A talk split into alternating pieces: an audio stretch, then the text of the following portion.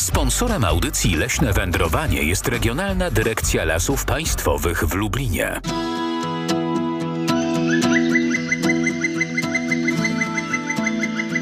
Leśne wędrowanie. A skąd to wiem, że tak wielu radiosłuchaczy nie śpi? A to dlatego, że Państwo od razu o poranku kontaktują się z nami. Radio Lublin, jak zawsze, i oczywiście w sobotni poranek leśne wędrowanie, więc polecamy Państwu lasmałpka.radiolublin.pl, ale także na portalu społecznościowym Facebook. O, proszę bardzo, Pani Aneta też się odzywa. Już dobrze, że Państwo są wszyscy razem z nami. Tam między innymi coś wyjątkowego, bo po pierwsze coś zielonego, coś białego, coś brązowego i coś radiowego. To takie leśno-radiowe połączenie. Piotr Wierzchoń ten program zrealizuje, a sprzed mikrofonu kłania się Magdalena Lipiec-Jaremek. I oczywiście na początek zastanawiamy się jak zawsze, jak to jest z tą zimą tej jesieni, czy też wiosny, już i przedwiośnie delikatnie zaliczaliśmy, a także pytamy Państwa, jak pogoda u Państwa i pytamy leśnika, no bo wiadomo, że panowie leśniczowie doskonale znają się nie tylko na przyrodzie, ale i na pogodzie to ta zima wróci czy nie wróci, panie leśniczy? A kto to wie? Teraz y, jak, jak były te opady śniegu, no to pojawił się jakiś tam problem z dostępnością żeru dla, dla zwierzyny leśnej, dla jeleni, dla saren, więc one takie od razu były bardziej aktywne. Teraz znikł śnieg, zrobiło się troszeczkę cieplej. Tak by dostępność tego żeru znowu im się... I zwierzęta, jak wtedy widywaliśmy jelenie, które często nawet odwiedzały tutaj pracowników, bo, bo bardzo chętnie żerowały na korze tych świeżo ściętych drzew, czy, czy wierzchołkach. Czy...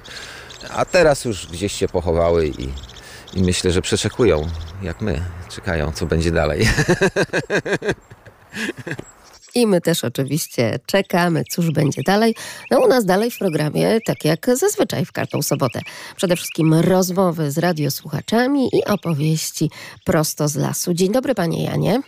Dzień dobry panie redaktor, witam serdecznie radiosłuchaczy przepięknej audycji. No ja należę do tych, wie pani, który, o których pani mówiła przed chwilą, do tych rannych ptaszków. Jestem już po pierwszym spacerze. No, u nas zimy nie widać, wie pani, są resztki śniegu gdzie niegdzie na takich załomach. Ten ostatni śnieg, który spadł gdzieś tam chyba w ubiegłym tygodniu, czy nawet wcześniej. Natomiast no, zimy jako takiej nie ma. To są już ostatnie dni stycznia. Temperatura, patrzę na swój termometr, jest plus, minus dwa.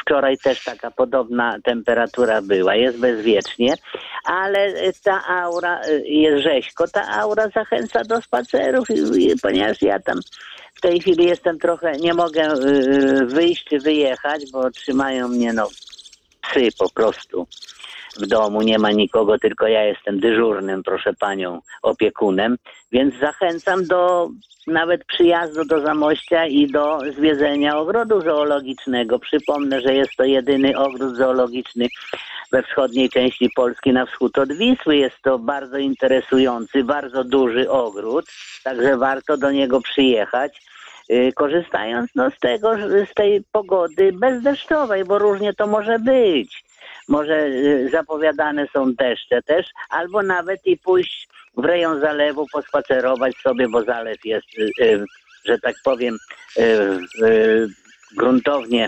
wyremontowany, także bardzo ciekawie położony w południowej części miasta, albo no nawet i na krótką jakąś wycieczkę rowerową. Odpowiednio się ubrać, i można jechać, bo ścieżek rowerowych, muszę powiedzieć, ja to już wcześniej chyba mówiłem, za mościu jest bardzo dużo.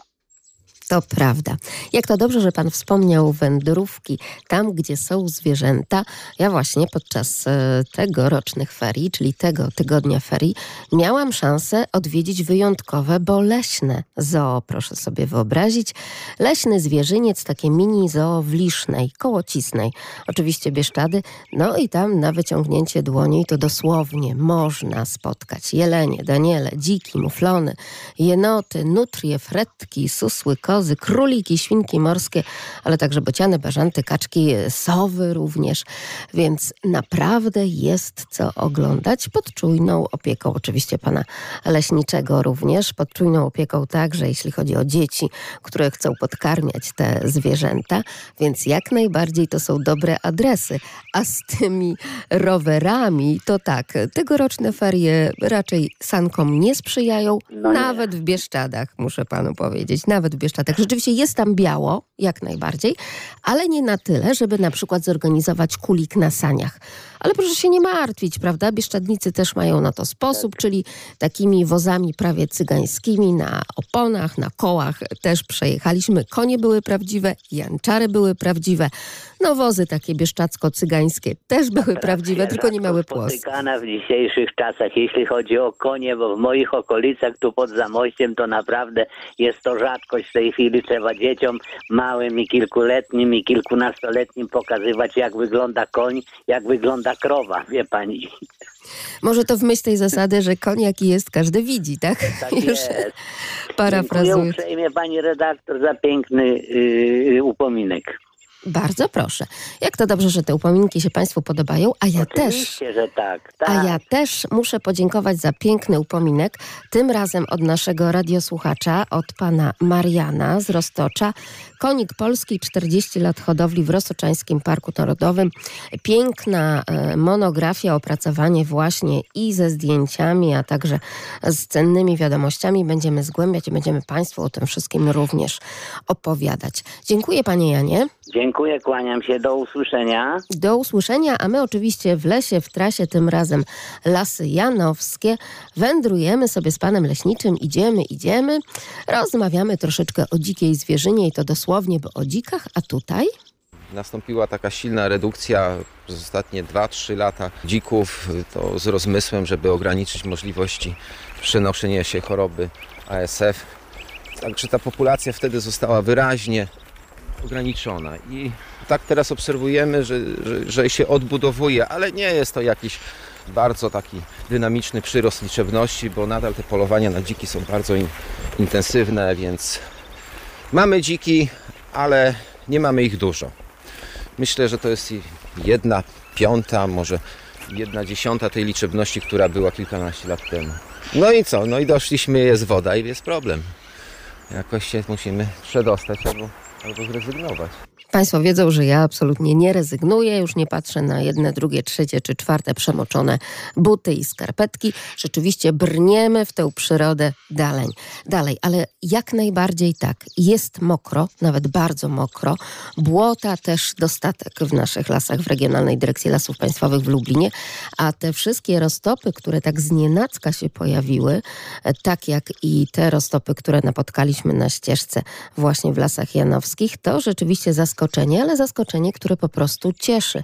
Cieszy, bo jest woda. A jak woda, to życie, a jak życie, to i rośliny, i zwierzęta.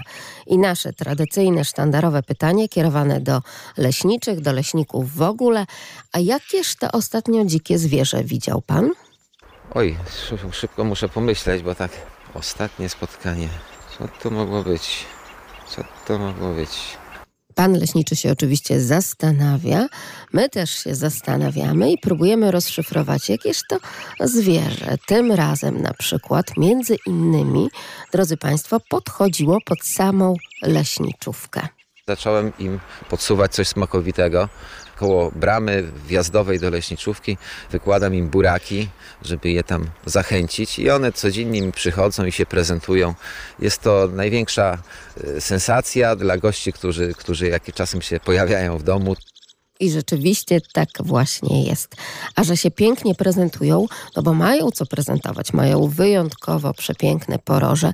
Jak Państwo myślą, jakie zwierzęta podchodzą pod samą bramę leśniczówki, pod samą bramę i kancelarii leśnictwa 801 50 10 22, a także 81 743 7383. Dostojne, duże, przepiękne zwierzę. Leśne wędrowanie z Radiem Lublin. Dzień dobry. Któż taki podchodzi pod okna, a nawet pod bramę, także i furtkę leśniczówki? Czy może chodzi o łosie? Oj, szy- szybko muszę pomyśleć, bo tak ostatnie spotkanie. Co to mogło być? Co to mogło być? Cóż to mogło być? Cóż to mogło być? Może to sarna albo jeleń, bo już wiem dzięki leśnemu wędrowaniu, że to są dwa różne rogacze. Pozdrawia nas także pani Agnieszka lasmałparadio.lublin.pl Zacząłem im podsuwać coś smakowitego. Koło bramy wjazdowej do leśniczówki wykładam im buraki, żeby je tam zachęcić i one codziennie mi przychodzą i się prezentują. Jest to największa y, sensacja dla gości, którzy, którzy jak czasem się pojawiają w domu. Ja sobie wyobrażam, że to jest duża sensacja. Któż lubi te wykładane przez leśniczego buraki, pani Marianno? Dzień dobry. Dzień dobry panie redaktor, dzień dobry radiosłuchaczom, no i dzień dobry panom e, leśniczym. Panowie leśniczowie przekazują nam bardzo, bardzo cenne i e, wspaniałe informacje i uczą nas przyrody. E, jest to jeleń, jest to jeleń pani redaktor, który Tak, tak, podchodzi tak. tam do leśniczówki. Ale nie A jeden, jeden, no. nie jeden, No, oczywiście. to, no, może kilka tych jeleni. no Tak, to cała chmara. Za chwileczkę o tym chmara, będziemy tak. mówić. E, Może jeszcze e, kilka zdań na temat moich e, informacji dotyczących ostatniego mijającego tygodnia. Panie redaktor, bodajże we wtorek spotkałam na jezdni już rozjechanego pod kołami samochodu jeża. Jeża, który wybudził się z letargu i prawdopodobnie szukał e, pożywienia. Być może już był głodny, bo jeże, które zgromadzą mało pokarmu jesienią, to często się nie wybudzają albo wybudzą się wcześniej. Więc e, e, jeżeli chodzi o jeży, to jest po prostu wyrafinowany myśliwy. Może tak krótko powiem, czym się te jeże żywią, a więc zjadają. Dżdżownice, wynotowałam. Dżdżownice, gąsienice, ślimaki, chrząszcze, larwy owadów, stonogi, boryczniki, wije, szarańczaki, skorki, pająki, jaszczurki, węże, żaby, kijanki, drobne gryzonie, pisklęta i jaja ptasie. Sporadycznie zjadają też grzyby, owoce, warzywa, nasiona, orzechy, inne części roślin, padlinę, a często są właśnie na śmietnikach. Spotykamy je często w ogrodach, w sadach, w ogródkach działkowych, w miastach, ale bardzo dużo, tysiące jeży ginie, ginie właśnie pod kołami samochodów. Jeszcze krótko, taka jest ciekawa biologia rozmnażania się jeży. A więc pan jeż, pan jeż y, smaruje swoje ciało odchodami różnych zwierząt. I ten zapach zważa samicę. A gdy więcej samców wruje wokół samicy, one walczą, podobnie jak w świecie innych zwierząt. Kąsają się, zwycię... najsilniejszy zwycięża. I teraz tak, na przykład dwa jeże, czyli pan i panna, stają naprzeciw siebie i oddają mocz. Gdy samica na podstawie tego zapachu stwierdzi, że samiec nadaje się na ojca jej dzieci, jej potomstwa, odwraca się Bogiem, samiec ją tam kopuluje, samica zostaje, zajmuje się właśnie przygotowaniem gniazda, przygotowaniem y, tych właśnie do macierzyństwa, a samiec sobie idzie dalej, który po prostu szuka innej partnerki. Drugi przypadek. Drugi przypadek, bodajże wczoraj sąsiad mój znalazł dziwnego stworka w swoim garażu. Przyszedł i pyta, co to może być. Tak, był to nietoperz. Był to prawdopodobnie, właśnie ja to nie jestem chiropterologiem, ale wydaje mi się, że to był, to, że to był um, mopek, miał ubarwienie czarne. No i drobinę przystawił, wszedł tam na strych, patrzy, a tam przy belce uczepionych jest kilka tych, czy tam kilkanaście nietoperzy. I włożył tego, to maleństwo, tam gdzieś położył na belce, no i zostawiłyśmy. Y, no, być może, że może jeszcze zaśnie, nie wiadomo. Także są takie różne historie. Co w lesie? Króciutko. Więc tak, w lesie wędrowałyśmy z moją koleżanką wzdłuż obrzeża lasu między lasem a polami. Co jest istotne? To jest istotne, że zanikły te, te pasy ochronne, y, pasy wiatrochronne. Po prostu miedze zaorane, pola scalone. Brakuje na, na, na miedzach tych rozłożystych, rozłożystych grusz, które pamiętam z moich lat dziecinnych, młodzieńczych, których było bardzo dużo na polach. Przede wszystkim y, nie mają tam schronienia zwierzęta, nie mają tam po prostu y, jedzenia pokarmą łasice, sowy, które nawet jeże, które się żywią właśnie tymi myszami polnymi. Nie mają, nie ma ptaków, które zjadają szkodniki upraw. Zające, które mogły się chronić się pod miedzą. Zresztą w ogóle zająca to już bardzo, bardzo dawno nie widziałam. No i przez pole spotkałam cztery sarny biegnące w lesie, buchtowiska świeże, świeże buchtowiska dzików, trapy łosia, odgłos dzięcioła stukającego w drzewo. Yy, Gdzieś tam w koronach drzew słychać właśnie odgłosy sikor, kwitołów, paszkotów. No i właśnie w pień drzewa uderzał, uderzał, uderzał właśnie ten y, dzięcioł i w lesie no dosyć, dosyć jest cicho, ale już widać, już słychać, już słychać, słychać właśnie odgłosy ptactwa. Co w karmnikach?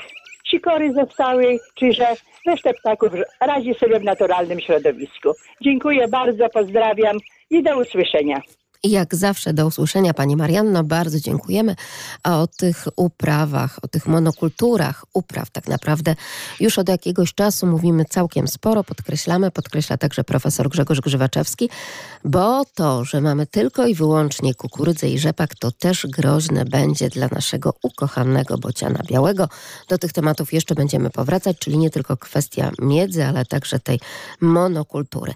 A my powracamy, drodzy Państwo, do leśnictwa Obrówka, do leśniczówki pana leśniczego Krzysztofa Tomeckiego i Państwo razem z panem leśniczym zastanawiali się, no któż to taki tak naprawdę podchodzi pod drzwi, pod okna tej leśniczówki, kto się pięknie pokazuje i pięknie prezentuje i kto zajada buraki cukrowe wykładane tam przez leśniczego, jego dzieci i całą rodzinę po to, żeby zanęcić troszeczkę dobrego leśnego widoku, między innymi dla gości odwiedzających leśniczówkę.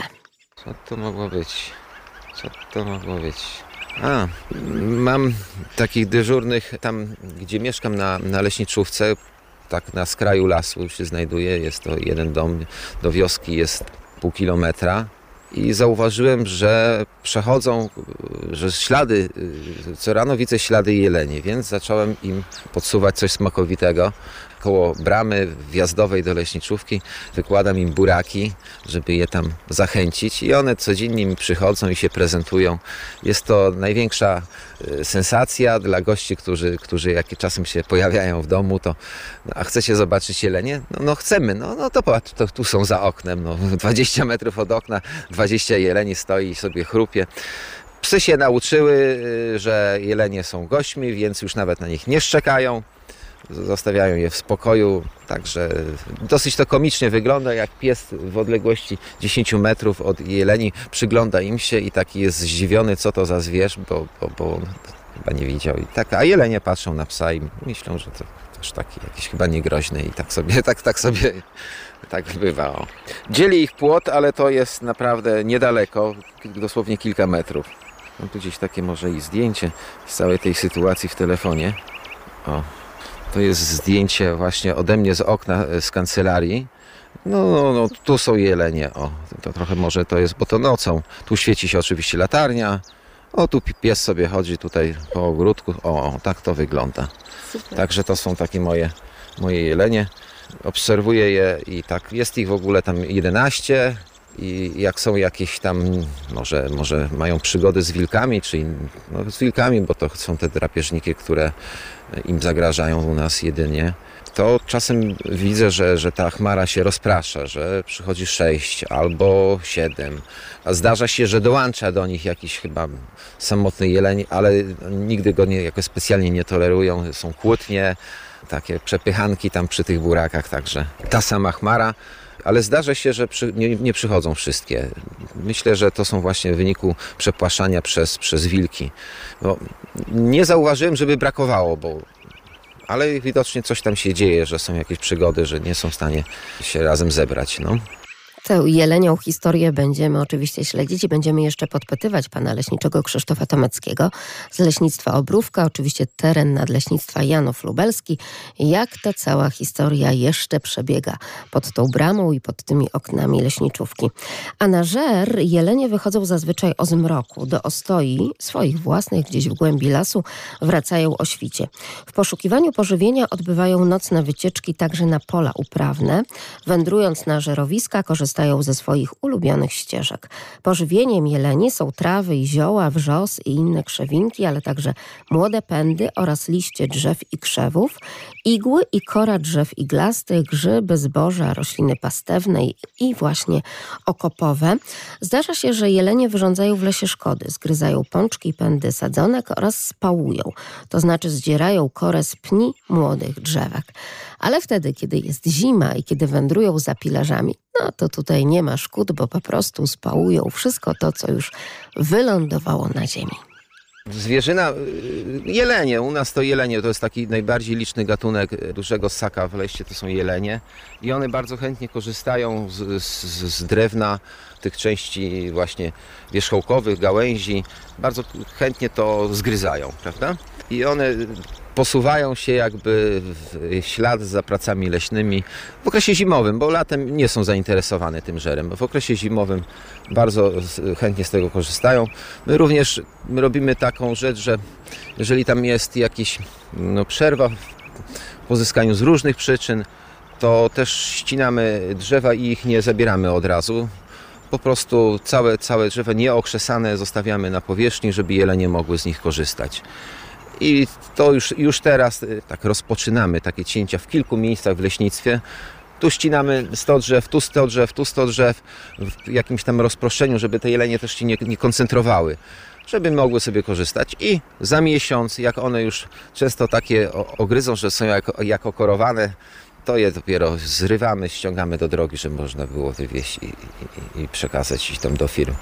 Ale drodzy Państwo, to nie tylko sosnę tak sobie upodobały, a nawet powiem więcej. Sosna to tak w kolejnej, na tej ścieżce smakołyków tutaj hierarchii się ustawia, bo tak naprawdę jest takie drzewo, które o wiele bardziej smakuje jeleniom, zresztą nie tylko im także i bobrom. Cóż to może być za drzewo? A to drzewo potrafi bardzo szybko opanować teren nieodnowionego zrębu lub e, także pola uprawnego. Roczne przyrosty na wysokość młodości mogą przekraczać nawet jeden metr. Jest odporna na mrozy i upały, ale także mało wrażliwa na zanieczyszczenia przemysłowe. W związku z tym jest zalecana przy chociażby rekultywacji te, terenów e, takich jak tereny pogórnicze.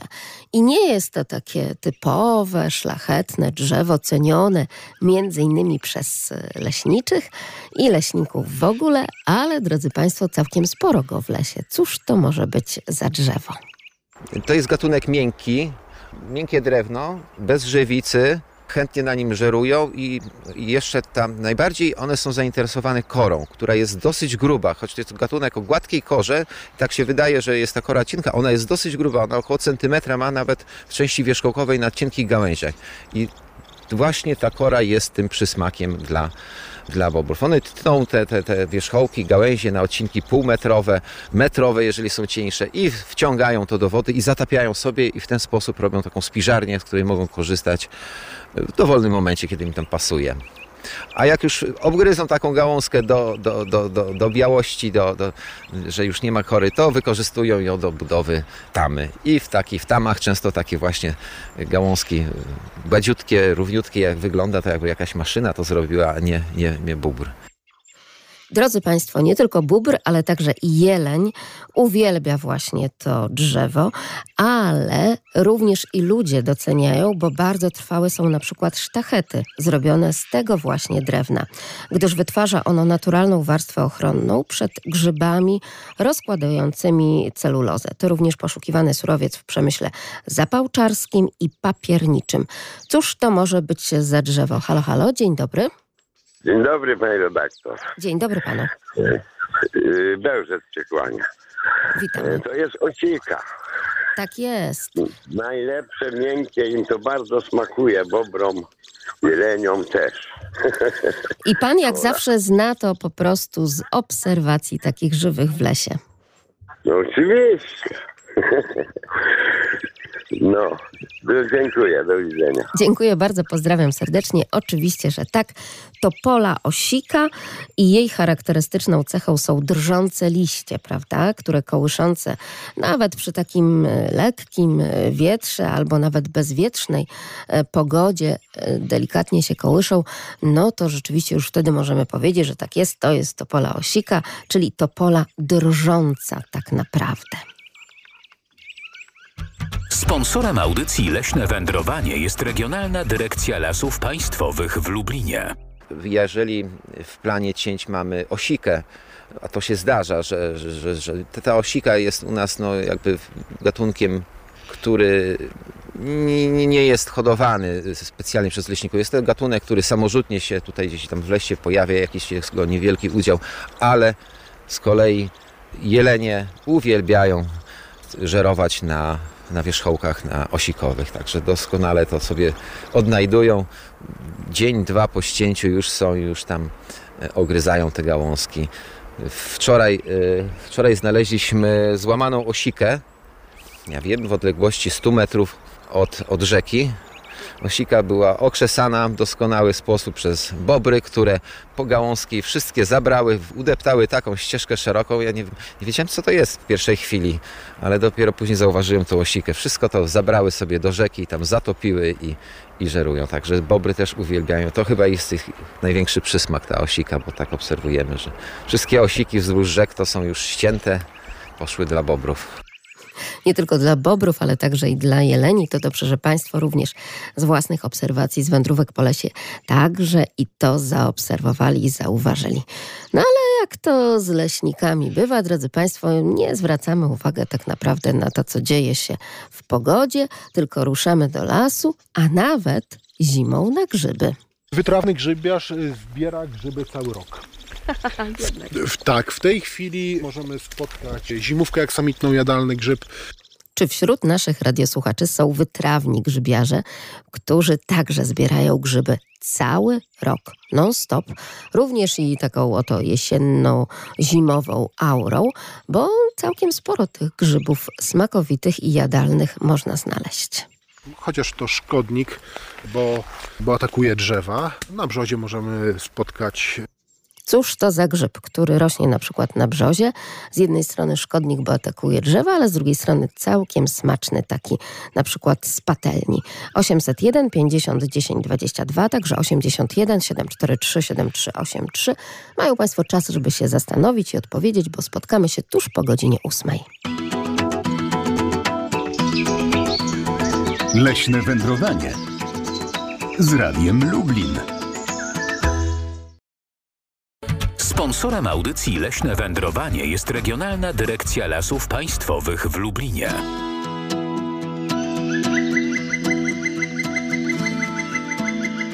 Leśne wędrowanie. Na fanpage'u naszej audycji, czyli Leśne Wędrowanie z Radiem Lublin na Facebooku, e, podarowałam Państwu taką pocztówkę, zdjęcie prosto z lasów bieszczadzkich, a na tym zdjęciu coś zielonego, coś białego, coś brązowego i oczywiście coś radiowego. Natomiast pani Małgorzata napisała, że we wtorek rano widziała piękne połączenie czegoś czarnego, czegoś brązowego, czegoś szarego i czegoś zielonego. A była to para łosi pasąca się zaledwie 20 metrów od szosy. To była trasa Biała Podlaska Łomazy i nic sobie nie robiły z ciekawskich kierowców te łosie. Z pewnością też to był taki moment, kiedy wszyscy próbowali je obfotografować, ale proszę przy tym wszystkim zachować oczywiście ostrożność. A pan Marcin przesłał nam fotografię z lasów opolskich i tam akurat biało, bielusieńko.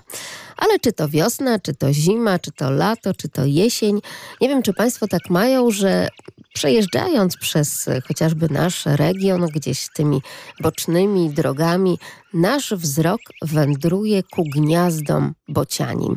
No właśnie i tak naprawdę bez względu na to, czy to wiosna, czy to zima, jednak spoglądamy na te gniazda. Na niektórych gniazdach bocianych, jak ja to mówię, są fałszywe bociany, czasami kapki chodzą po tym gnieździe bocianim. I zawsze mówię o fałszywe bociany są na gniazd. Znaczy tyle, co, co sobie gdzieś tam podepczą, pochodzą, no nie? Nie tak, że one tam śpią czy coś, ale czasami je na gnieździe widzę, po prostu.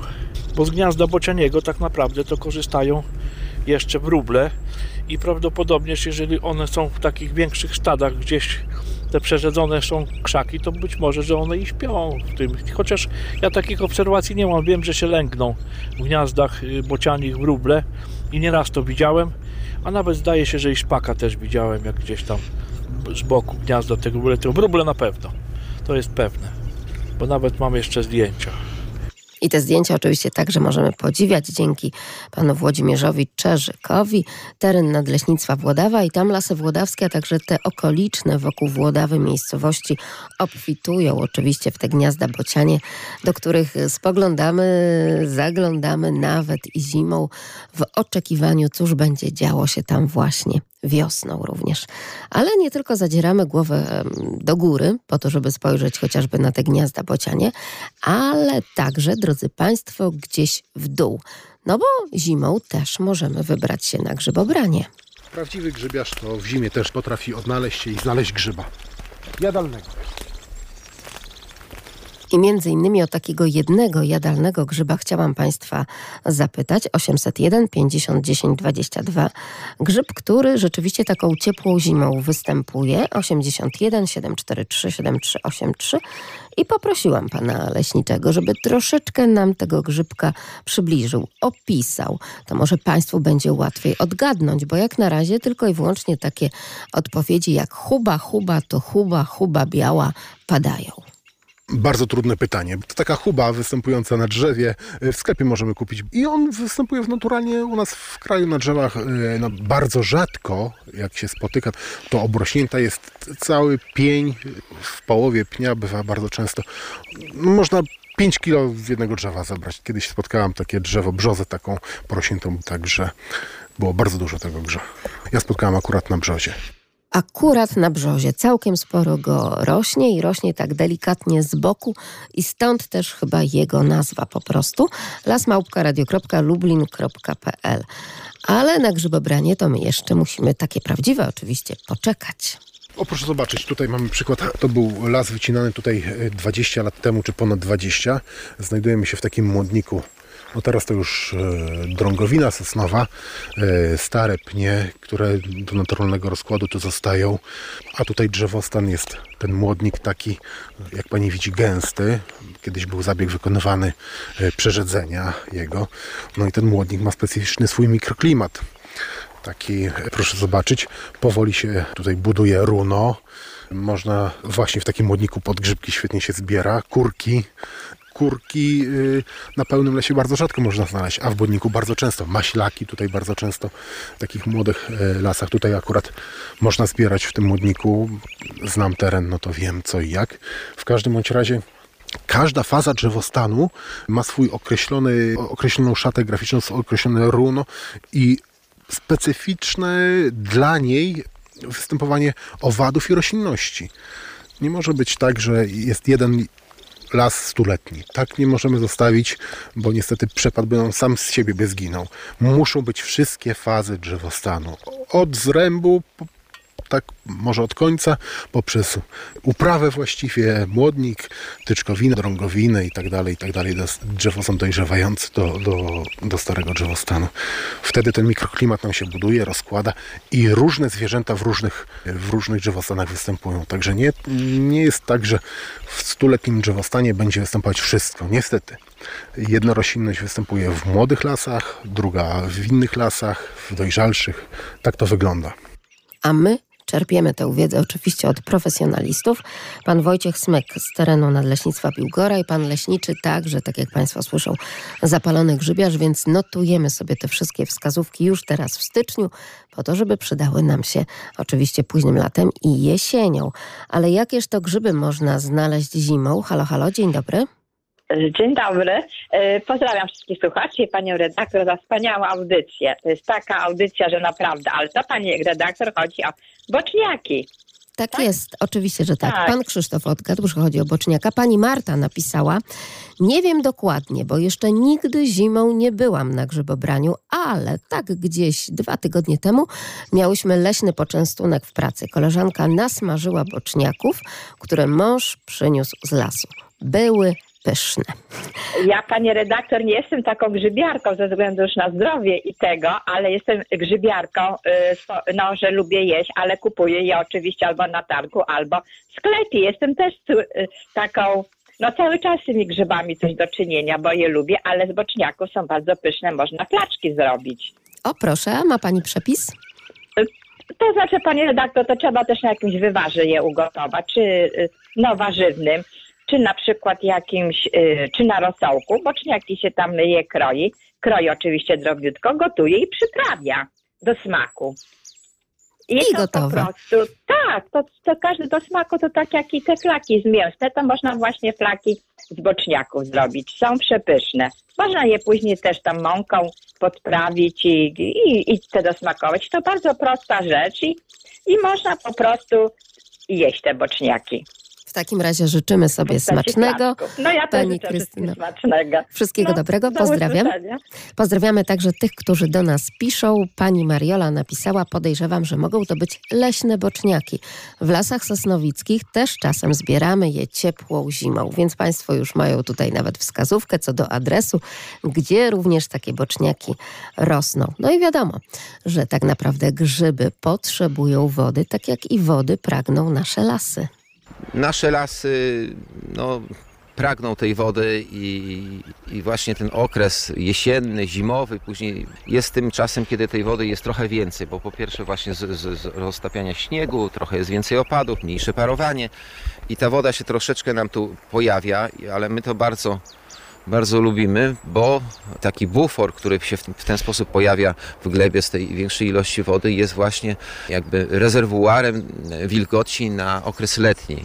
Okres letni no, często jest, są lata upalne, małe ilości opadów i, i, i drzewa no, wtedy mogą cierpieć, może dojść do jakiegoś bardziej masowego zamierania, czy też no, osłabienia drzew, a co za tym idzie, zaraz za tym podążają szkodniki owadzie, które mogą również powodować jakieś straty istotne tutaj gospodarcze. Także wodę lubimy, wodę szanujemy, wody nie odprowadzamy, wręcz y, tutaj całe wysiłki są na to położone, żeby ją zatrzymywać w lesie, czyli budować zbiorniki retencyjne, a u nas najwięcej to, to, to jest budowa takich zastawek na rowach, żeby spowolnić ten odpływ wody, żeby ją jak najwięcej zgromadzić.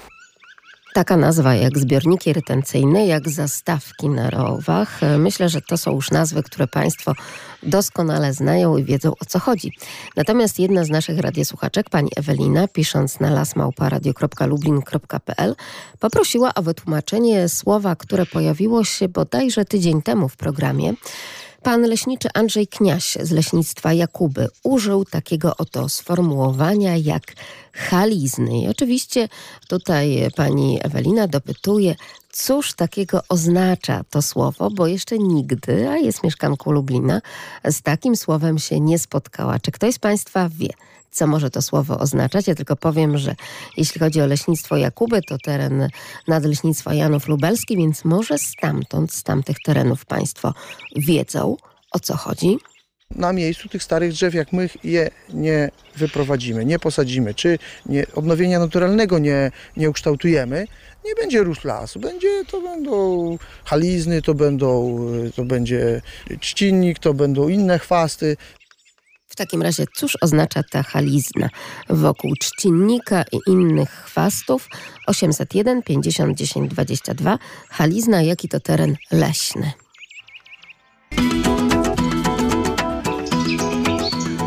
Leśne wędrowanie z Radiem Lublin. A teraz, drodzy Państwo, na naszej mapie radiosłuchaczy z całego regionu zaznaczamy, przypinamy sobie pineskę na mapę w tym punkciku, gdzie widzimy Józefów. I to Józefów Roztoczański. Dzień dobry, panie Jakubie. Dzień dobry. Proszę powiedzieć na początek, jaka pogoda? Czy tam jeszcze chociaż odrobina śniegu jest? Czy na jakieś biegówki jest szansa się wybrać na Roztoczu? No powiem, że jest tak dość mroźno, już, już resztki śniegu pozostały praktycznie. Także tak, Nie za bardzo, tak? Nic tak, nie tak. dopadało świeżego. jest, jeszcze jest śnieg, ale to gdzie nie, gdzie praktycznie jedynie rósł jest i dlatego jakieś resztki śniegu. Panie Jakubie, a czy są tam u Państwa w terenie tak zwane halizny? Czy również używa się takiego sformułowania? Nie tylko w leśnictwie, ale także w rolnictwie. Cóż to może oznaczać? No to, to tak jak y, mówiłem, że to jest taki no, teren pozbawiony drzewostanu lub, y, lub z niskim drzewostanem. Y, To prawda. I jednak nie jest to zbyt pożądany teren, no bo dobrze by było po prostu tę powierzchnię zagospodarować, prawda? no tak, tak, to, to oczywiście zgadza się. Chodzi tutaj także o taką uprawę leśną na przykład o zbyt niskim zadrzewieniu, czyli taki młodnik, y, który no nie jest y, zbyt pożądany, jeśli chodzi później o produkcję drewna, prawda? Czyli taki teren, gdzie niekoniecznie możemy coś z tego po prostu uzyskać. Bardzo panu dziękuję. Pozdrawiam serdecznie. Dziękuję również. Razem z nami także pan Józef y, z okolic Zamościa, z Sitna koło Zamościa. Panie Józefie, czy u państwa też używa się takiego sformułowania jak halizna? Dzień dobry, panie redaktor. Tak, używa się. To jest obszar leśny, y, niezalesiany przez dłuższe, dłuższe niż 5 lat. Tak, to się to spotyka, panie redaktor. No. A proszę powiedzieć, jak pogoda u pana i cóż tam u pana w karmniku słychać, bo pan akurat z namaszczeniem dba o te ptaszki. Tak, y, bo to są przyjaciele niezawodne. Tak, tego. Już sobie suninkę jedzą sikorki, no i przyleciały gołębie, tam mają też swoje żywność. No i, a jaka pogoda? Zapowiada się ładnie, panie redaktor, tego. Y, Tak jak pan Jan z Zamościa mówił, y, około dwóch, minus dwóch tak jest, a już słońce się y, pokazuje, przybija się przez chmury, no i także myślę, że to będzie ładny, piękny dzień. I dla wszystkich życzę takiego pięknego dnia. I tej audycji, to jest wspaniała audycja, pani redaktor. No, My też przyłączamy się do tych życzeń od pana, panie Józefie, dla wszystkich radiosłuchaczy i powracamy do leśnictwa Jakuby, a tam oczywiście pan leśniczy, pan Andrzej Kniaś tłumaczy nam, cóż to takiego są halizny. No, powierzchnie, które są y, nieobjęte drzewostanem, to, to określamy, że nie mają zadrzewienia. To, to znaczy, że jakby my tam tego drzewostanu tak potocznie mówiąc nie widzimy. Jest za mało tych drzew, one nie tworzą cech drzewostanu. Drzewostan to, to są cechy, to, to jest zwarcie, korony do siebie przylegają, wiatr tam nie wnika, jest wilgotność. Nawet wilgoć poranna na igłach, ją widać, że ona jest, albo jej nie ma. A jeżeli jest bardzo rzadko drzew, to tej wilgoci tam nie będzie, bo słońce wnika, nagrzewa glebę, wszystko od samego dołu do samej góry jest rozgrzane.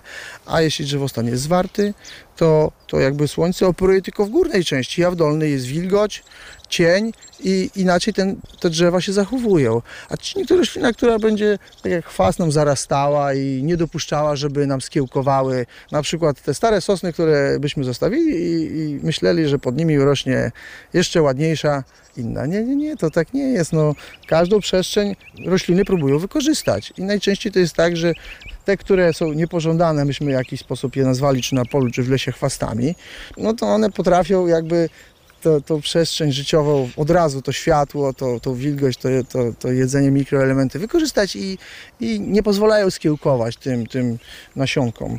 A jeszcze pan Krzysztof do nas napisał na lasmałpka.radiolublin.pl Halizna to takie tereny, gdzie jest młodziutka roślinność, na przykład jakieś samosiejki do pół metra wysokości.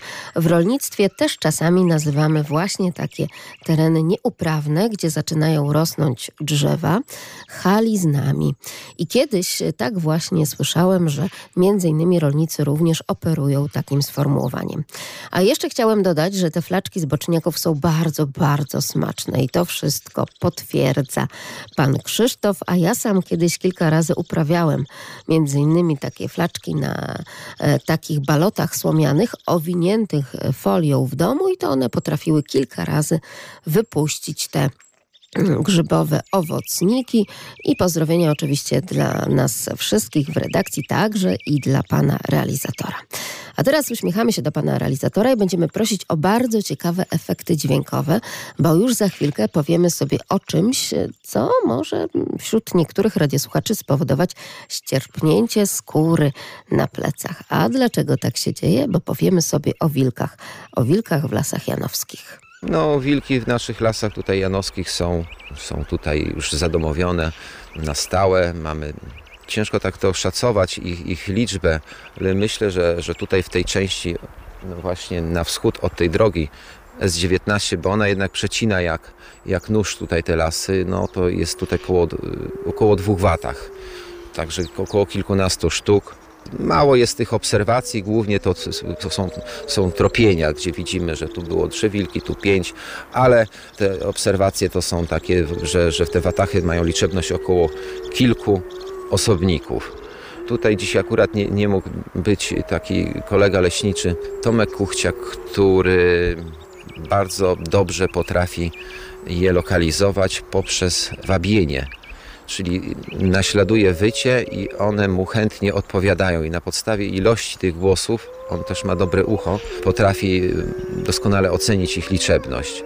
My oczywiście z panem leśniczym jesteśmy umówieni także na takie tropienie wilków. Zobaczymy, jakież nagrania wtedy państwu przywieziemy z lasów janowskich. Takiego tropiciela, jak państwo słyszą, już w lasach janowskich mamy, wilczego tropiciela, więc będzie z pewnością o czym posłuchać.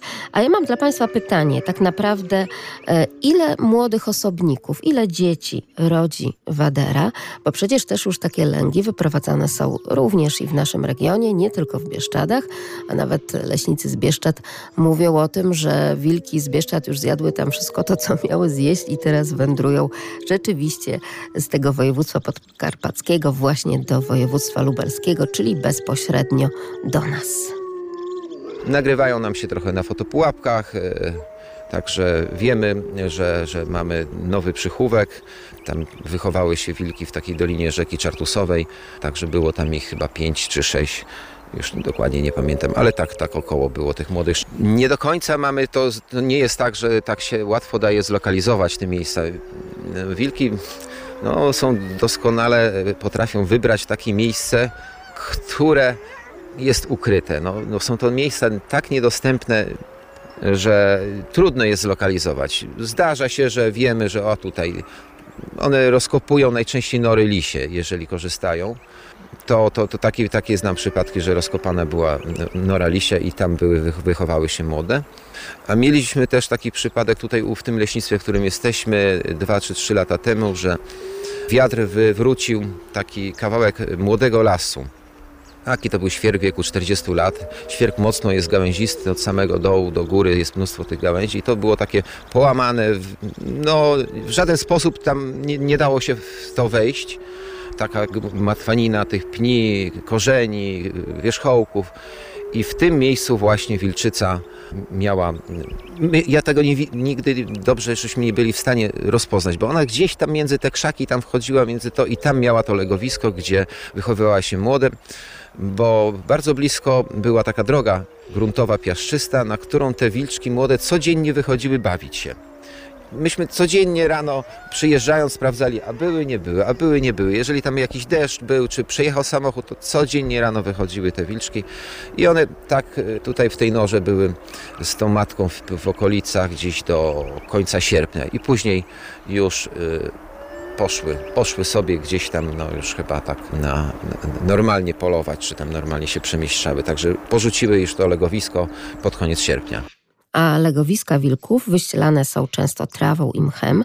Jest miękko, cieplutko, znajdują się oczywiście w odludnym i trudno dostępnym terenie. Są to często suche, otoczone bagnami wysepki, silnie takie zarośnięte jary, pełne wykrotów i dobrze także podszyte drzewostany, również takie niepielęgnowane, gęste młodniki. Ale nas interesuje, ile tak naprawdę tych wilczków w tym właśnie terenie, w takiej wilczej norze przychodzi na świat. Pani Bożeno, dzień dobry. Dzień dobry. Y, wilczków y, Wadera rodzi tak między 4 a 7 sztuk. Tak jest. Książkowo pani odpowiedziała. Książkowo, pani Bożena. Oczywiście, że tak. A w okolicach Siedlec rzeczywiście wilki też są? Yy, tak, w najbliższej okolicy Siedlec to nie ma. No to tak trzeba by ze 30 kilometrów odjechać. To jasne, no to jeszcze, tak, to jeszcze nie jest tak jak z dzikami, że wędrują nam po centrach miast, prawda, czy z łosiami, które też e, wchodzą na główne arterie miejskie. E, tak jest, wilki jeszcze trzymają się z boku, gdzieś tam z dala. A jak pogoda w takim razie w Siedlcach? Pogoda jest dość dobra. Jest około 0 stopni. Yy, W nocy przypruszył lekko śnieżek, ale to tak O. leciutko. Na trawnikach tylko widać. Ale zawsze sympatyczna coś. pogoda. Zawsze coś. Bardzo dziękuję, pozdrawiam serdecznie. Wszystkiego dobrego. Do usłyszenia. Rozszerza nam się ta nasza mapa radiosłuchaczy. Proszę bardzo, od Roztocza aż po Siedlce. Kto da więcej, kto jeszcze do nas dołączy? 801 50 10 22, także lasmałparadio.lublin.pl A te wilcze historie i te spotkania, między innymi chociażby pana leśniczego oko w oko z wilkiem, to jest coś, co lubimy nagrywać, później montować i państwu prezentować, a państwo mam nadzieję, że lubią słuchać.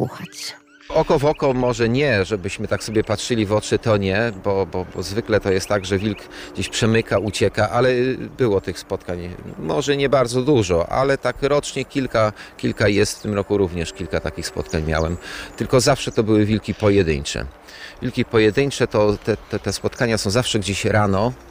Myślę, że to są osobniki, które wracają z polowania albo wracają gdzieś zaszyć się na dzień, żeby, żeby po prostu ten dzień w ukryciu przeczekać. Także to są takie zwykle poranki, siódma, ósma najpóźniej rano, tak jak się gdzieś rano jedzie do pracy czy, czy, czy do jakichś tam obowiązków, wcześniej to, to te, te obserwacje są. A zwłaszcza taki jeden samotnik, i to ciemny, czarny nawet samotnik, zapadł w pamięć panu leśniczemu Krzysztofowi Tomeckiemu z leśnictwa Obrówka. Był tu taki osobnik, który się wyraźnie wyróżniał, jakby ubarwieniem, był bardzo ciemny, odróżniał się wyraźnie od pozostałych wilków, które tutaj były obserwowane. Były to wilki raczej umarszczone tak mm, jak raczej szaro, siwo, a ten osobnik był raczej ciemno, ciemnobrązowy, brunatny, bardzo duży, ale samotny. Nigdy nie widzieliśmy go w towarzystwie innych wilków, ale nie, nie wyglądało na to, że to jest jakiś osobnik chory, czy, czy coś z nim jest nie tak. Mocny, taki duży, silny. Konkretny wilk, tak naprawdę. Konkretny samiec pojawia się w lasach janowskich. Czarny samotnik, tak go sobie leśniczowie tutaj nazwali. A jak sytuacja z wilkami w Józefowie? Pani Ewo, dzień dobry. Dzień dobry. Ostatnio e, sensacją były nagrania z fotopułapki, gdzie odkryto no, takie stado wilków wędrujące właśnie ponad leśnicę Józefów. No, Więc tak, mamy wilki. To prawda, widziałam te zdjęcia. Zresztą generalnie polecamy Państwu wędrowanie po portalu społecznościowym Facebook i podpatrywanie wszystkich tych zdjęć, filmów z fotopułapek, które prezentują nam właśnie tutaj leśnicy, myśliwi również. Jest na co popatrzeć. Odkrywają nam się dzięki tym nowoczesnym technologiom tak naprawdę te wszystkie tajemnice, ale wilk chyba nadal budzi respekt, prawda Pani Ewo? O zdecydowanie, zwłaszcza jak wspomnę em, opowieści babci o wilkach, e, kiedy, kiedy te wilki jeszcze no, w- społeczeństwie tak bardzo mocno funkcjonowały i budziły grozę. To prawda. Tutaj te bajki o czerwonym kapturku to niech się schowają przy tych wszystkich historiach zaczerpniętych. A czy pamiętacie, jak to we wsi gdzieś tam obok było, kiedy watacha pojawiła się gdzieś nocą, prawda, przy gospodarstwie jednego czy drugiego gospodarza. Tak, tak, też y, gdzie niegdzie jeszcze między chociażby e, pracownikami zakładów usług leśnych słyszę takie historie i też w sercu je zachowuję, bo być może warto będzie je kiedyś również przytoczyć i opowiedzieć także Państwu. Już wiemy, jaka pogoda e, w Józefowie, bo jeden z naszych radiosłuchaczy już nam powiedział, także pozdrawiamy Panią serdecznie i do zobaczenia też. Także i wtedy, kiedy nie ma śniegu, warto chyba na roztocze się wybrać, prawda? Zapraszamy pięknie, o każdej porze roku. A wilka chyba można zobaczyć przy fontannie wśród tych wszystkich e, zwierząt, prawda? O, zgadza się, dokładnie. Zapraszamy na rynku naszym jest taka mm, atrakcyjna fontannę. To Oczywiście teraz jest wyłączona, ale e, w okresie świątecznym... Ale te rzeźby są, można zobaczyć. Można zobaczyć, tak. Bez wody, ale zawsze. Wszystkiego dobrego Pani Ewo. Dziękuję bardzo. Pozdrawiam serdecznie. Pozdrawiam serdecznie. Drodzy Państwo, był czarny wilk samotnik z lasów janowskich, ale także te wilki w okolicach lasów janowskich no, zaczęły polować w bardzo umiejętny sposób. Otóż zaganiają zwierzynę, między innymi jelenie, na siatkę przy trasie S19.